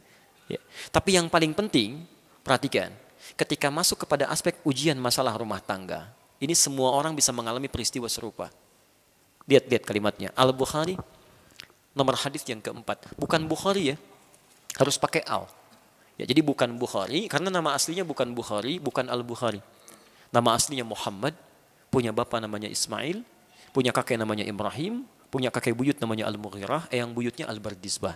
Tinggal di Kecamatan Ju'fah, Kabupaten Bukhara, Provinsi Khorasan, negara Uzbekistan sekarang. Kalau ada non-Arab datang ke Arab untuk belajar, umumnya memperkenalkan dengan nama daerah. Untuk menerangkan bahwa Islam sudah sampai ke tempat saya, ini buktinya saya masuk Islam. Rumusnya tambah al di depan daerahnya, ujungnya diganti dengan i. Saya dari Bukhara, tambah al, al-Bukha, ujungnya i, al-Bukhari. Saya dari Bukhara. Baik. Misal ada namanya Cecep gitu kan, misal dari gedung sate, itu boleh. Begitu omrah, anak Cecep al gedung sate i, nah, itu sah. Ya, al depannya, kemudian ujungnya i. Di Al-Bukhari, dari 97 bab yang pernah dicantumkan di situ, ditulis 16 tahun di Masjidil Haram dan Masjid An-Nabawi, Anda buka jilid yang pertama, di bab yang pertama, hadis yang keempat, posisi paling kanan sebelah bawah, halaman ke-12. Kalau punya cetakan yang Darul Hadis, terbitan tahun 2002, warnanya merah, harganya 209 ribu sekarang. Ya. Teman-teman, dikisahkan oleh Jabir bin Abdullah radhiyallahu taala anhuma saat wahyu turun ya wahyu turun pertama kali Iqra itu setelah itu Nabi semakin senang ke Gua Hira. Awas ya, saya ingatkan pesan. Gua Hira itu jangan ringan diucapkan. Kalau Anda main ke sana, itu jaraknya kurang lebih sampai 6 kilo dari rumah Nabi ke Gua Hira. Saya pernah naik sampai ke atas 700 meter, turun lagi sedikit ke guanya. Itu melihat dari situ ke langsung, langsung ke arah rumah Nabi tinggal di sekitaran Ka'bah, itu harus melewati lima bukit dulu. Kalau Nabi bukan orang kuat fisiknya, ya pemuda yang kuat disebut dengan fata jamaknya fityah Lifit al-fityah itu bukan cuma pemuda, tapi yang kuat, ya kuat akalnya, kuat fisiknya, kuat kebaikannya. Itu kalau tidak kuat fisiknya tidak mungkin ada berada di atas sana itu. Ya. Jadi satu kali setelah itu wahyu belum turun, beliau turun dari gua Hiro, turun. Qadar Allah ternyata di pertengahan jalan mendengarlah suara siang-siang Muhammad. Ya Muhammad. Tengok kanan gak ada orang. Kiri gak ada orang. Depan belakang kosong. Begitu melihat ke atas, ini pertama kali beliau melihat malaikat Jibril dalam rupa yang sesungguhnya. Dilukiskan, saya melihat kata Rasulullah, seakan-akan makhluk seperti duduk pakai jubah putih antara langit dengan bumi. Duduk begini. Masya Allah. Namanya siapa deh? Rizki. Mas Rizki keluar dari gedung sate siang-siang. Jam 2. Ya. Kosong. Begitu keluar, Rizki. Rizki. Wah, nengok kanan kiri kosong, depan belakang gak ada orang ke atas, masya Allah. Ada makhluk jubah putih, rambutnya panjang. Rizki. Apa responnya? Ah, nggak mudah dia. Nggak mudah. Maka kata Nabi tu minhu. Roibtu itu dari kata ra'uba, rasa takut yang melahirkan bulu kuduk ini naik. Saya khawatir, takut kata Nabi, bulu kuduk saya naik. Lalu bergegas Nabi kemudian meninggalkan tempat itu. Ya, mendatangi rumahnya. Perhatikan, membangun hubungan cinta dengan Sayyidah Khadijah dilakukan karena Allah, rahmat Allah diturunkan di situ. Begitu dibuka pintu rumah oleh Sayyidah Khadijah, dilihat wajahnya, melihat wajah istrinya saja, setengah ketakutannya hilang. Setengahnya. Begitu kata Nabi, Zammiluni tolong selimuti saya diraih tangannya oleh Sayyidah Khadijah. Lihat, bagaimana kemudian beliau dibimbing ke kamar tidurnya. Tidur di situ, diselimuti oleh Sayyidah Khadijah. Lalu keluarlah kata-kata yang sangat indah itu. Zawjul Karim, suamiku sayang. Engkau ini orang baik. Tidak pernah punya masalah dengan orang lain. Engkau suka bantu orang, menjalin silaturahim. Yakinkan pada jiwamu saat ini, aku akan selalu bersamamu dalam suka dan duka. Aku akan selalu bersamamu, Masya Allah. Seketika kesulitannya hilang pada saat itu.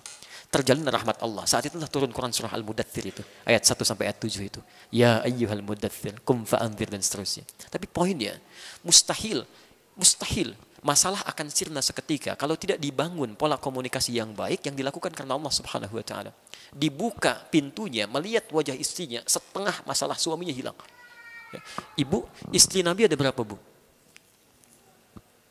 Ya, Masya Allah. Sembilan yang hidup bersama Nabi, dua kemudian meninggal lebih dulu dan dua terpisah dengan Rasulullah SAW. Perhatikan, saya sering katakan sampai tadi malam. Istri Nabi itu diizinkan oleh Allah menikah dengan lebih dari empat perempuan. Karena ternyata semua istri Rasulullah SAW itu mewakili semua karakter perempuan di muka bumi. Semuanya. Silahkan Anda belajar tentang sirahnya. Jadi kalau ibu pelajari ibu, ya, ibu akan lihat di antara karakter ibu itu ada pasti akan ada yang mirip dengan salah satu istri Nabi SAW. Sebelum menikah dengan Nabi, dari yang paling perhitungan sampai yang paling cemburuan, ada pak. Sebelum menikah, tapi ketika menikah dengan Nabi, semua diarahkan dengan ridha Allah, dengan rahmat Allah kepada kebaikan-kebaikan. Yang cemburuannya pada dunia sekarang bagaimana caranya kalau dia tahajud saya bisa juga. Yang urusan perhitungannya uang belanja sekarang setelah menikah dengan Nabi, bagaimana caranya satu kurma jadi ibadah.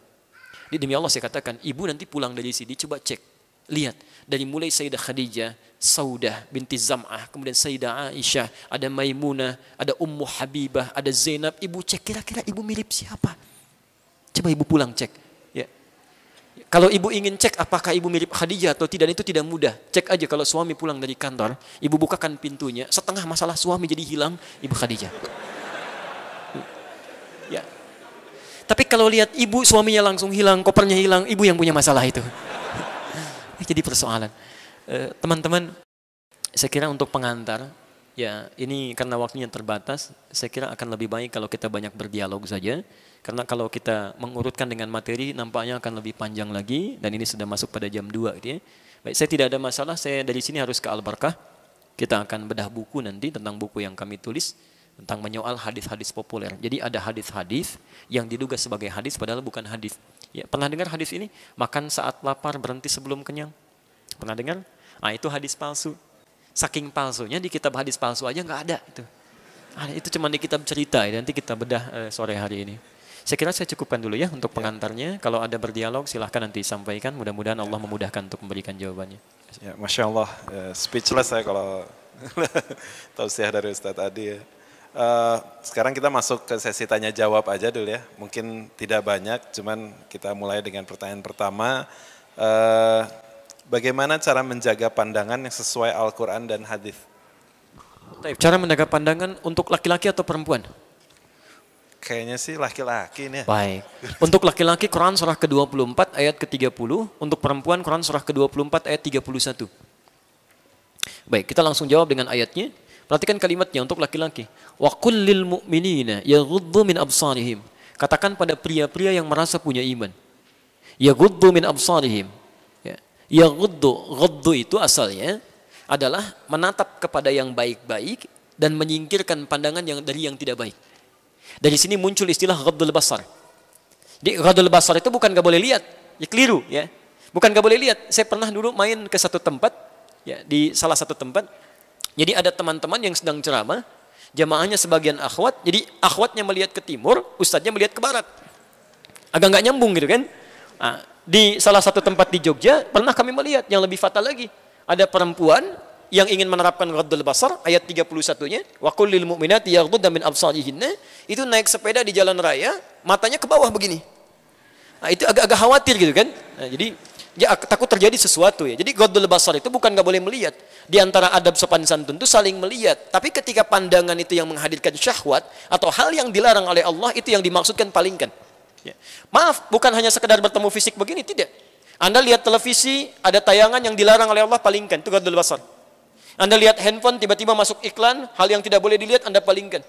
Di semua yang tidak diperkenankan oleh Allah untuk dilihat, itu yang dipalingkan.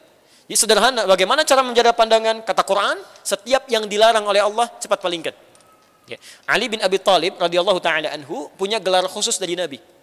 Ya, karamahullahu wajah diteruskan oleh para ulama. Karamahullahu wajah, semoga Allah memuliakan wajahnya.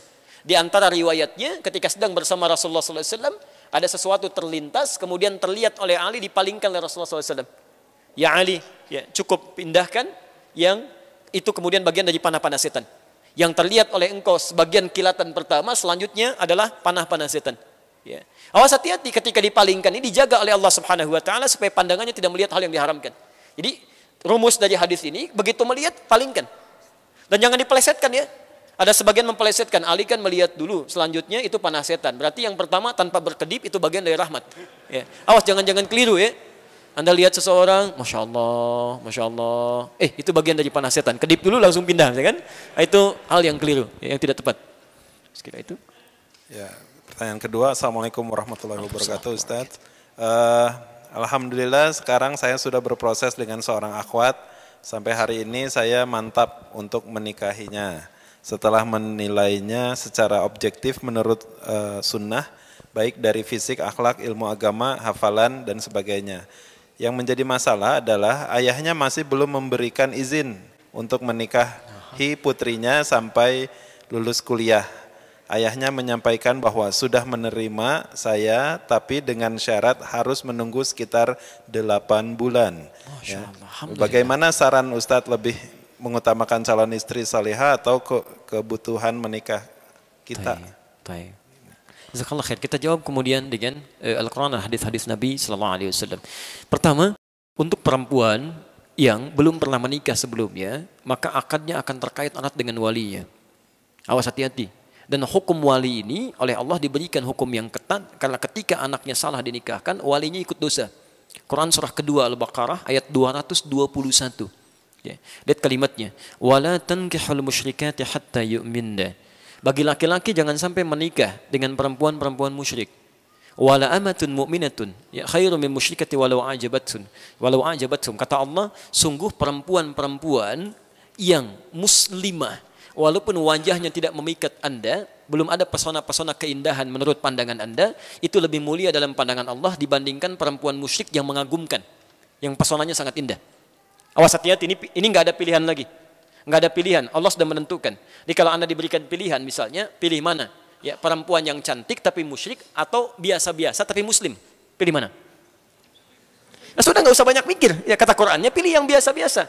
Ya. Maaf kecantikan itu kan relatif kan? Ya konon kalau jelek mutlak gitu kan, kecantikan relatif gitu. Tapi dalam pandangan Allah, sepanjang ada kebaikan dalam iman dalam jiwanya itu yang terbaik. Itu yang terbaik. Ya. Pelan-pelan. Ayatnya bukan ini yang kita kemudian akan kaji. Ayat setelahnya. Wala tunkihul musyrikin. Jangan nikahkan anak perempuanmu dengan laki-laki musyrik. Jangan nikahkan. Kata para ulama, ketika kalimat ini dihadirkan oleh Allah ingin menunjuk kepada wali dari pihak perempuan, khususnya ayah, yang punya peran memberikan izin dan menikahkan anak perempuannya dengan laki-laki yang dimaksudkan. Jadi mohon maaf ya untuk teman tadi yang e, melamar, ya sebetulnya itu gambaran kebaikan dari Allah Subhanahu wa taala. Antum diterima kan? Diterima, cuma dengan syarat, kan? Cuma dengan syarat. Syaratnya menunggu sampai sekiranya dia bisa lulus kuliah dulu dalam jangka waktu 8 bulan. Apa yang harus antum lakukan? Ambil petunjuk Nabi sallallahu alaihi wasallam. Ya. Kata Nabi selesai. Fa illam yastati fa alaihi bisyam. Ya ma'syar syabab, man istata'a minkum al-ba'ata falyatazawwaj. Hei para pemuda, kalau Anda sudah siap untuk menikah, segerakan untuk menikah. Ya, segera percepat. Fa illam yastati fa bisyam. Tapi kalau dia belum mampu, belum mampu di sana itu artinya belum mampu menikah seketika atau belum mampu dilakukan pada saat itu. Lihat kalimatnya itu menggunakan fi'il mudhari. Bisa present, bisa continuous, bisa future. Artinya bisa sekarang, bisa terus, bisa nanti. Ya, ada lam. Lam itu harfun nafyin dil madhi wal istiqbal dulu, sekarang, dan nanti. Jadi kalau nggak bisa sekarang, mungkin nanti diundur untuk se, uh, se, sepekan kemudian atau sebulan kemudian. Kalau nggak sebulan kemudian, mungkin nanti masanya masih agak panjang. Kalau anda belum bisa menikah seketika pada saat itu, kata Nabi, fa'alaihi bisyam. Kalau memang anda memutuskan memilih perempuan itu saja, maka memulai untuk puasa dulu. Kalau belum ada pilihan pun, tapi hasrat untuk menikah sudah ada, maka puasa dulu, kata Nabi. Puasa. Apalagi yang pilihannya sudah ada, siap untuk pernikahan, tapi ditenggat dengan waktu. Apa pilihan terbaiknya? Kalau masih ingin menikahi perempuan yang dimaksudkan, fa'alaihi bisyam. Maka bangun hubungan dengan baik dengan Allah subhanahu wa ta'ala dengan meningkatkan puasa. Fa'innahu kana lahu wijaun. Dengan puasa itu Allah yang akan menjaga orang yang bersangkutan. Ya. Anda masih 8 bulan. Saya menunggu istri saya selama 7 tahun. Istri saya menunggu saya 7 tahun. Jadi kami mengajukan proposal pernikahan pada ibunda kami.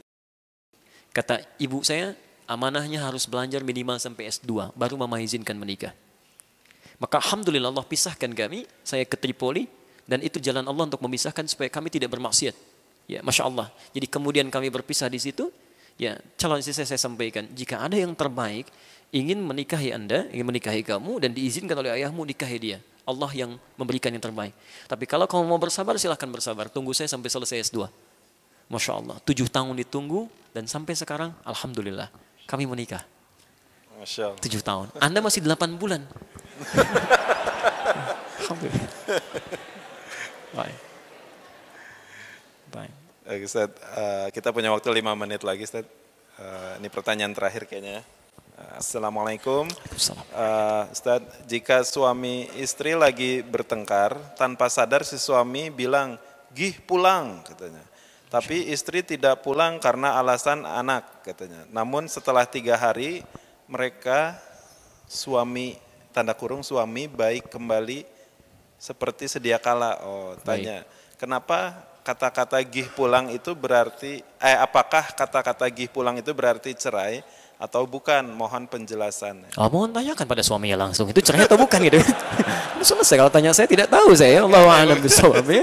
Ditanyakan pada suaminya ya. Setelah itu baru saya sampaikan hukumnya gitu kan. Baik. Pertama sebenarnya gini pertanyaannya, kenapa mesti bertengkar? Kalau ada sesuatu yang bisa dikomunikasikan, kenapa mesti bertengkar? Itu masalah dulu. Ya, awas hati-hati. Karena itu persoalan-persoalan di rumah tangga itu runtut sekali. Masalahnya diberikan oleh Allah. Kata Allah, ini kemungkinan yang bisa terjadi. Hati-hati ya. Eh, pernah belajar tentang fikih setan? Oh, mas, itu harus belajar. Anda kenal malaikat tapi nggak kenal setan. Seperti tahu jalan mulus tapi tidak pernah tahu lubangnya. Anda bisa kepleset. Setan itu musuh bukan? Anda tidak pernah belajar bagaimana musuh Anda bisa menggoda Anda, bagaimana bisa menghindarinya. Banyak setan pak, bu. Hati-hati. Misal, setan di rumah tangga sampai ada di rumah, ada, itu namanya dasim. Dasim, perempuannya dasimah dia. Kan muslim, muslimah, mukmin, mukminah, dasim, dasimah. Eh, teman-teman, itu saking bahayanya. Itu langsung oleh Allah. Cara kerjanya ditampilkan di Quran. Ya, dia punya tiga tugas itu. Tugas pertama di Quran surah kedua Al-Baqarah ayat 102. Posisi paling kiri dari atas sampai bawah. Di pertengahannya, lihat. Yufarniquna bihi bainal mar'i zawji. Ada setan yang punya tugas ingin memecah belah harmonisasi rumah tangga. Anda mesti kenal itu. Di hati-hati setan ini pekerjaannya bagaimana caranya manusia bermaksiat. Kalau sebelum nikah itu pasti akan didekat-dekatkan tuh supaya maksiat. Padahal akad belum. Baru kenal, sudah jalan, naik beca berdua, seakan beca milik bersama, tukang beca nggak ada gitu kan, jalan aja. Ya, gimana caranya maksiat? Tapi setelah menikah, demi Allah saya katakan, tidak ada yang paling menjengkelkan kecuali pasangan sendiri. Dibuat bermaksiat itu, dibuat supaya ada pisah, supaya ada maksiat kepada Allah Subhanahu wa taala. Situasi terbalik. Ya, tiga bulan, enam bulan pertama semuanya normal. Ya, tiga tahun, empat tahun, lima tahun. Silakan perhatikan. Yang paling standar aja ya, paling standar. Silakan cek Ya, antum teman-teman yang laki-laki pamit gitu kan ke istrinya, mah ke kantor dulu ya. Ya udah, silakan. Udah jalan. Suami orang ke kantor pak, masya Allah. Ibu juga sama, minta ke bapak, pak ngantar anak dulu ya. Ya udah hati-hati. Istri orang ngantar anak bu, masya Allah. Ya, jadi dibalik tuh situasinya. Jadi yang sendiri pasangan sendiri kelihatan tidak menyenangkan, pasangan orang lain bisa kelihatan bagus, bisa berubah di situ. Ya. Makanya apa celah yang pertama kali dimunculkan? Al-Quran langsung memberikan jalan. Lihat kalimatnya. Pertama kata Quran di surah keempat ayat 34. Posisi paling kiri sebelah atas. Ya, lihat kalimatnya. Kalimat pertama yang disebutkan oleh Quran, kemungkinan terjadi adalah miskomunikasi. Hubungan-hubungan yang tidak baik akibat kegagalan berkomunikasi dengan cara yang tidak baik. Makanya ketika ada persoalan yang terjadi di rumah tangga, bahasa Quran pertama kali, fa'idhuhunna. Jalin komunikasi yang baik. Jangan ditunggu, Bu. Ya. Maaf, ini kelemahan kadang-kadang di sini nih. Ya, ada persoalan walaupun kecil kadang-kadang didiamkan. Diam itu kan kesannya jadi prasangka. Jadi prasangka. Silahkan cek. Ya, kebanyakan sekarang temannya banyak kan. Saya mau tanya pada ibu. Ibu ingin jadi perempuan solihah?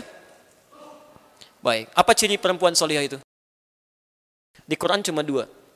Cuma dua. Quran surah keempat ayat 34. Fassolihatu. Perempuan yang solihah itu satu qanitatun. Qanitat Konita itu taat pada Allah dengan cara menaati suami pada yang baik-baik. Jadi kalau suami ibu mengatakan pada yang baik-baik, cepat taati ibu. Surga ibu ada di situ. Mah berhijab dia, insya Allah. Malam tahajud dia, siap insya Allah. Ketalim dia, insya Allah. Begitu ibu katakan demikian, lihat hadisnya, diriwayatkan oleh At-Tirmidzi. Lihat kalimatnya. Masya Allah, ini indah sekali.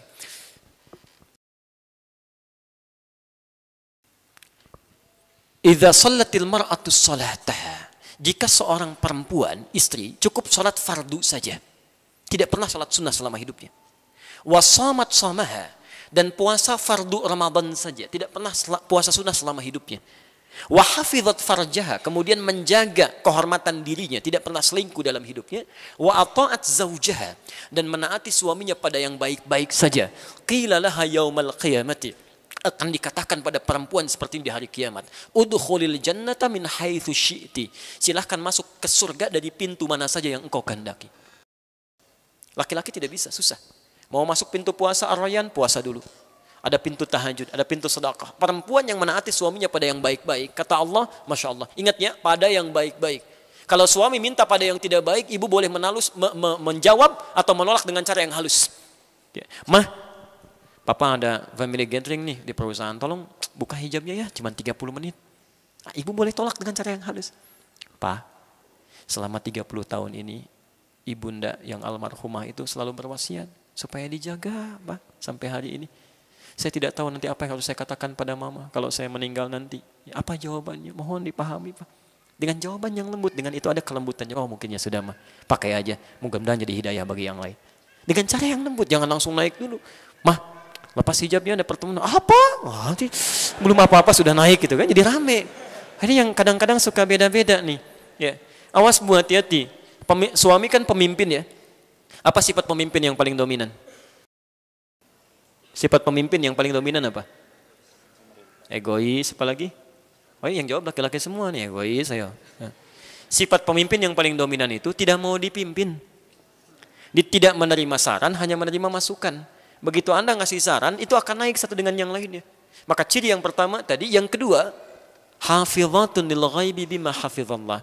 Dia menjaga nama baik suaminya, pelan-pelan. Lihat sini, dia menjaga nama baik suaminya, rumah tangganya, khususnya ketika tidak sedang bersamanya. Jadi kalau ada aib rumah tangga terbuka keluar, itu yang salah bukan yang menyebarkan. Yang salah orang rumah. Kata Allah, bima hafizallah, kami sudah jaga, kenapa kamu buka? Di selama tidak dibuka, itu akan terjaga. Nah sekarang Pak, Ibu tantangannya banyak sekali. Nggak ada orang pun bisa terbuka.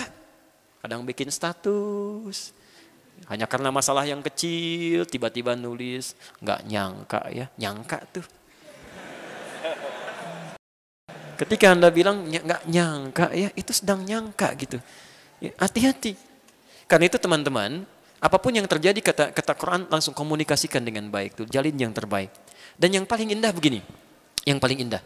Kata Allah di Quran surah 30 ayat 21 tadi yang kita bacakan di awal, ya. Wa min ayatihi an khalaqalakum min anfusikum azwaja.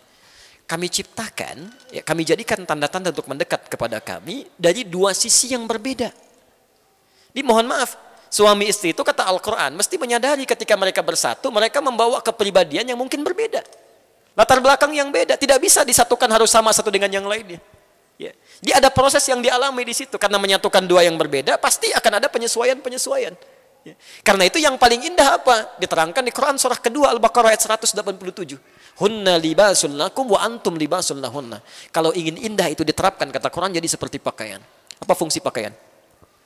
Satu, menutup aurat. Aurat itu kan yang tidak boleh terbuka kan? Kita tutup.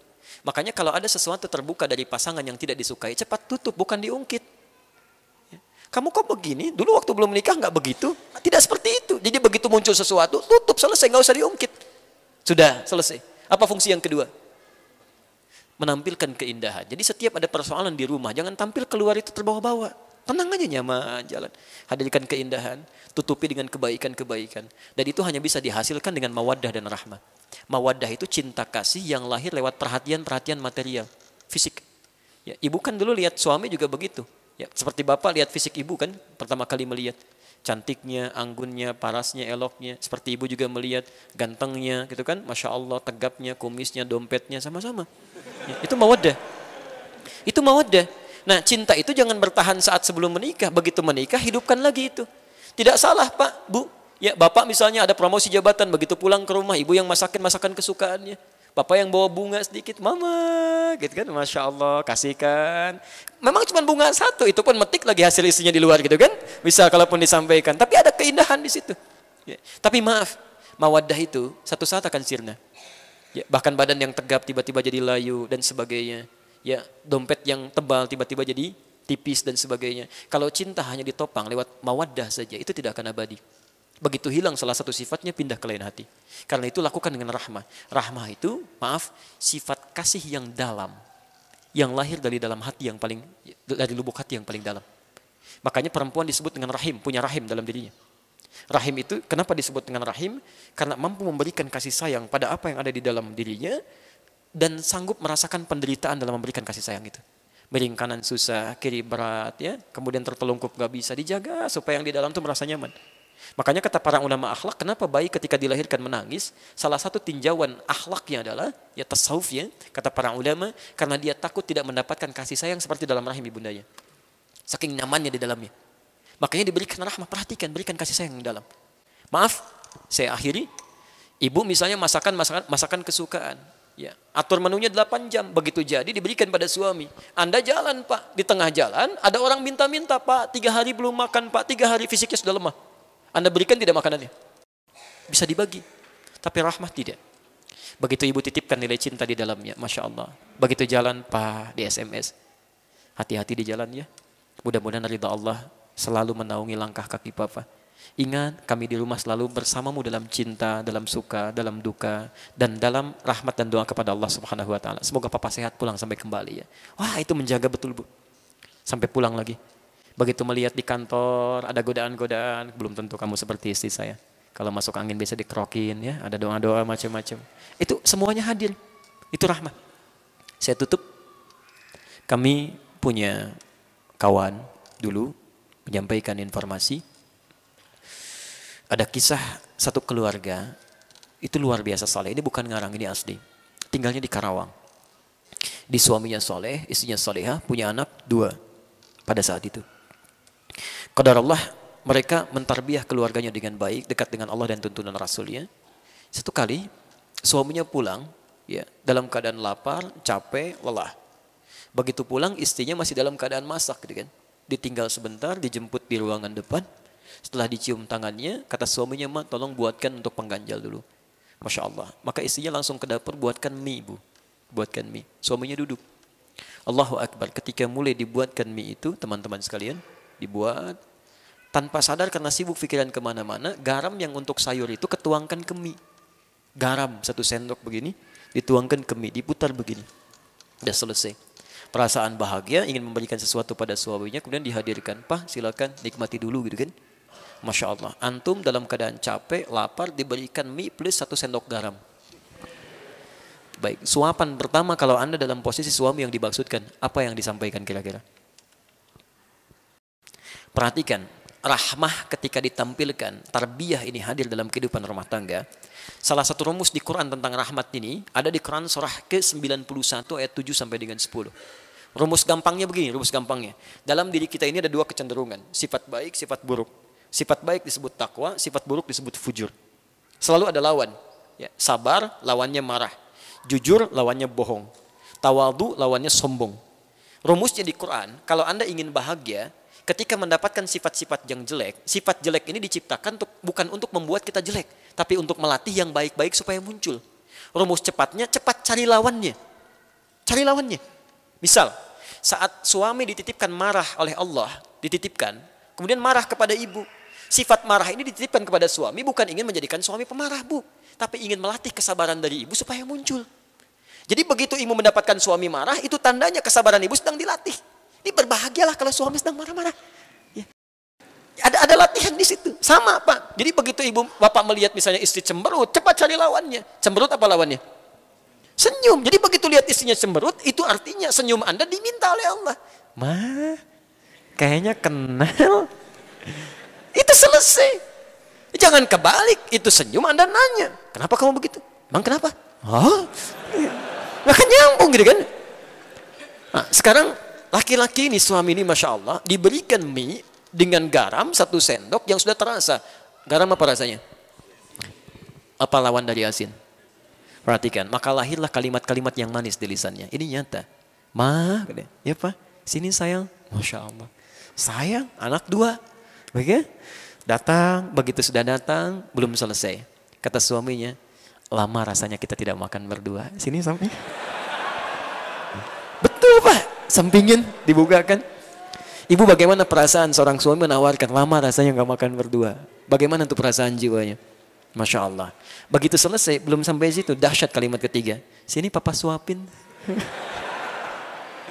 ketiga ini nyata loh.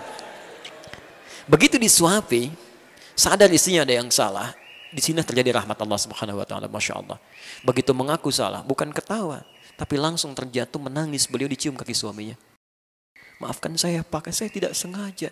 Suaminya merespon lagi, jangan begitu. Bapak kan cuma bilang lama rasanya kita nggak makan berdua katanya. Ya. Dia angkat istrinya, Masya Allah. Apa yang terjadi di situ? Karena masalah garam asin, tiba-tiba banyak yang manis yang muncul. Laparnya hilang, cintanya bersemi, masak bersama di dapur. Jadi masalah kecil itu kalau semua tarbiyahnya bagus, terjalin hubungan dengan Allah gampang gitu. Ya, memang gampang mengatakannya, tapi prakteknya juga tidak mudah gitu kan. Baik, Ustadz juga sama begitu, sama aja gitu kan. Makanya jarang ada Ustadz ceramah bawa istrinya gitu. Baik ya, tapi insya Allah istri kami menonton ya. Baik, teman-teman saya kira itu ya yang bisa kami sampaikan. Tidak ada pertanyaan lagi? Sudah Baik. cukup. Kalau sudah dirasakan, Ya. maaf saya tanyakan jelas uraiannya? Jelas ya, paham? Baik, kalau sudah jelas dan dipahami, saya bacakan eh, ketentuan Qur'annya di surah surah Al-Maidah ayat 100 sampai 101 itu. Ya ayyuhalladzina amanu la tas'alu an asya'a in tubdalakum tasukum. Hei orang-orang yang masih merasa punya iman dalam jiwanya, jika persoalan sudah jelas disampaikan, dipahami, maka jangan banyak dipertanyakan lagi. Khawatir banyaknya pertanyaan itu menjadikan yang sudah jelas menjadi semakin tidak jelas nantinya. Oke, jelas uraiannya? Ah, ada pertanyaan? Tidak ya, cukup ya. Baik. Teman-teman sekalian, itu yang bisa kami sampaikan. Terima kasih atas segala perhatiannya. Kita insya Allah berjumpa dalam kesempatan yang lain. Bila ada benar itu dari Allah dan Rasulnya. Kalau ada kekurangan atau kesalahan dari kami, itu mutlak kesalahan saya. Mohon dimaafkan. Dan semoga Allah subhanahu wa ta'ala bisa membimbing kita semua dalam kebaikan. Subhanakallahumma bihamdika asyhadu an la ilaha illa anta astaghfiruka wa atubu ilaik. Wa akhiru da'wana alhamdulillah rabbil alamin. Wal afu minkum. Assalamualaikum warahmatullahi wabarakatuh. Waalaikumsalam warahmatullahi wabarakatuh.